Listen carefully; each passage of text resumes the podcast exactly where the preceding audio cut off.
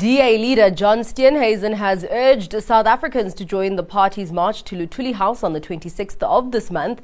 He says the governing party should be closing the taps on its own corruption, and bundling Eskom and privatizing most of it.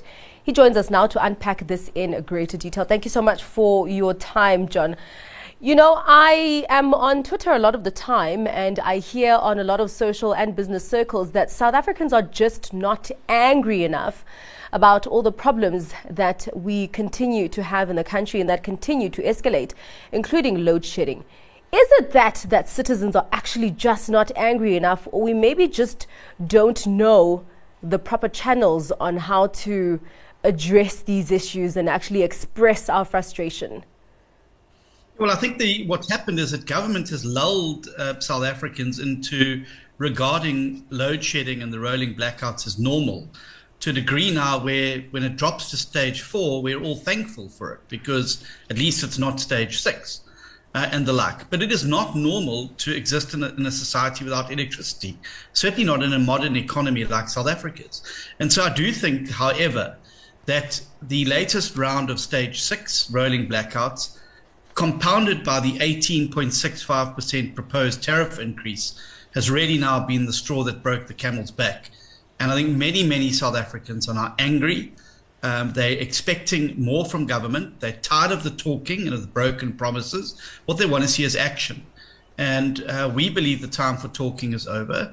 And that's one of the reasons why we believe it's now time to take to the streets of the country through rolling mass action in a response to the rolling blackouts that have been thrust upon us by the government. Yeah. Um, you know, uh, John, um, you know, you, you really drive a point that I've also been observing that we're in an abusive relationship where the abuse has become normal. I mean, just now when the electricity goes off uh, in your house or at a restaurant, you actually just you don't get shocked anymore. You just carry on talking carry on doing what you were doing. If you have a generator you know that the electricity is going to come back after about a minute. And if you don't you just basically accept that okay for at least the next two four hours you're just not going to have uh, electricity there's actually a very um, uh, important point that uh, Gayton McKenzie patriotic alliance leader stressed uh, saying that the success of the national shutdown would be dependent on it being depoliticized.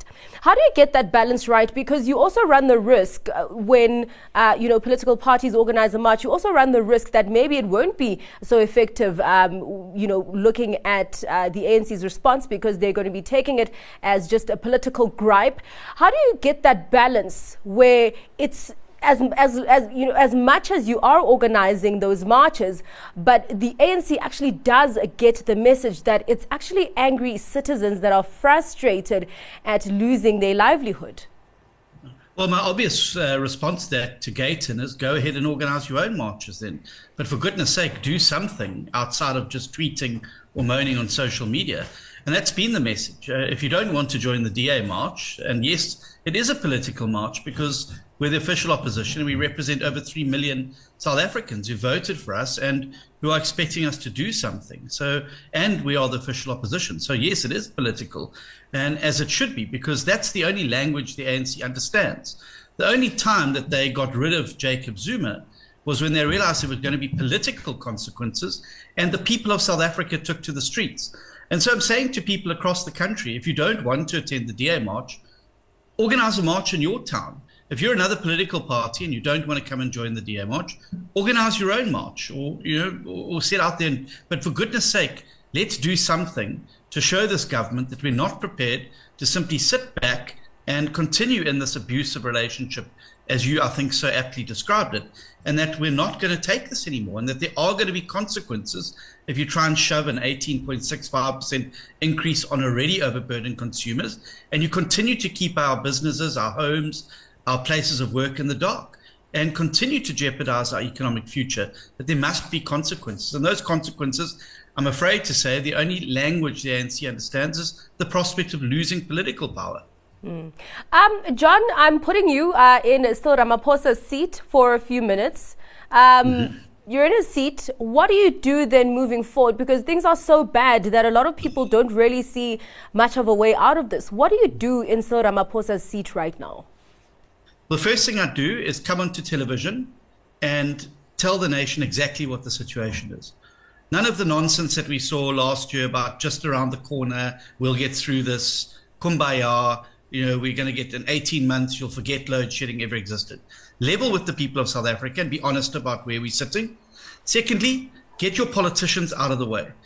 Political ideology and political um, you know, maneuvering have got nothing to do with the solution. The solution lies in harnessing private sector expertise and international experts uh, who have been through this before. Thirdly, rapidly accelerate the unbundling of Eskom and uh, in, into generation and supply. Don't just talk about it like you've spoken about it for the last 12 months. Actually get out there and do it. There are 110 countries around the world that have already embarked upon this process. Bring in those international experts to help us get through this. And then finally, declare a ring fence state of disaster around Eskom so that you can free up the hands for them to focus on one thing and one thing only, and that's generating electricity and putting it back in our homes, our businesses, and into our economy. It's not rocket science. It just requires an iron will and focused determination to move beyond platitudes and towards action. John, do you think that there are actually good intentions, but uh, the the the work, the actual getting down to do the dirty work is just not happening. Do you maybe think that in terms of policy, because just now we have this um, just energy transition plan uh, with um, all this investment going towards it, and you also had the um, energy revival plan that was tabled last year. Do you think that policy is in the right direction and maybe the intentions are good, but the problem is actually getting down to do the work and implementing what they've set out to do? I think you've hit the, the nail on the head there, absolutely. There's a difference between the talking and the doing. It's very easy to sit and, and talk about things, and we've been talking about uh, Eskom's load shedding since 2015. That was when the president said to us, in 18 months, we'll forget it's ever happened. It's got worse every single year to the point now where we're in indefinite stage six load shedding. So things aren't getting better. So here's the thing cadre deployment and uh, state capture have hollowed out many of the state owned entities to the point now where I would argue that it doesn't matter who you put into the CEO seat after Andre de Ruyter departs. You could put Warren Buffett, Elon Musk, Jack Ma, uh, Patrice Motsepe into that seat. The reality is that the system and the model is wrong for the delivery of electricity, and it's a model that many, many modern uh, countries walked away from 20, 30 years ago. And yet we are still desperately clinging to this state owned monopoly model, which has now left us at the mercy of a single electricity generator, supplier, and transmitter to the point now where we have no choice. We've got nobody else to turn to because the model is wrong. And so I think the sooner you break up the model, allow the private sector in, and I tell you, there's a huge opportunity for us here as well. We could open up a whole new greenfield industry of economic activity and job creation by just opening up the sector to private players. Imagine the companies champing at the bit to get into the problem solving here. Imagine the customers there that are looking for, uh, you know, for for you know for a way out of this. Mm. It's a huge opportunity for South Africa, but we have to let go of the ideology. We've got to accept that the old clunking fist of state mm. is hmm. going to lead us to disaster, as it has at Transnet, as it has at Portnet, as it has at Denel, as it has at SAA. The model is wrong. Yeah. All right. Well, thank you very much for giving us more detail on that. We'll also be looking out for the logistics and the developments when it comes to that march to Luthuli House on the 26th. Thank you so much, John. Uh, that was the leader of the DA, John Steenhuisen.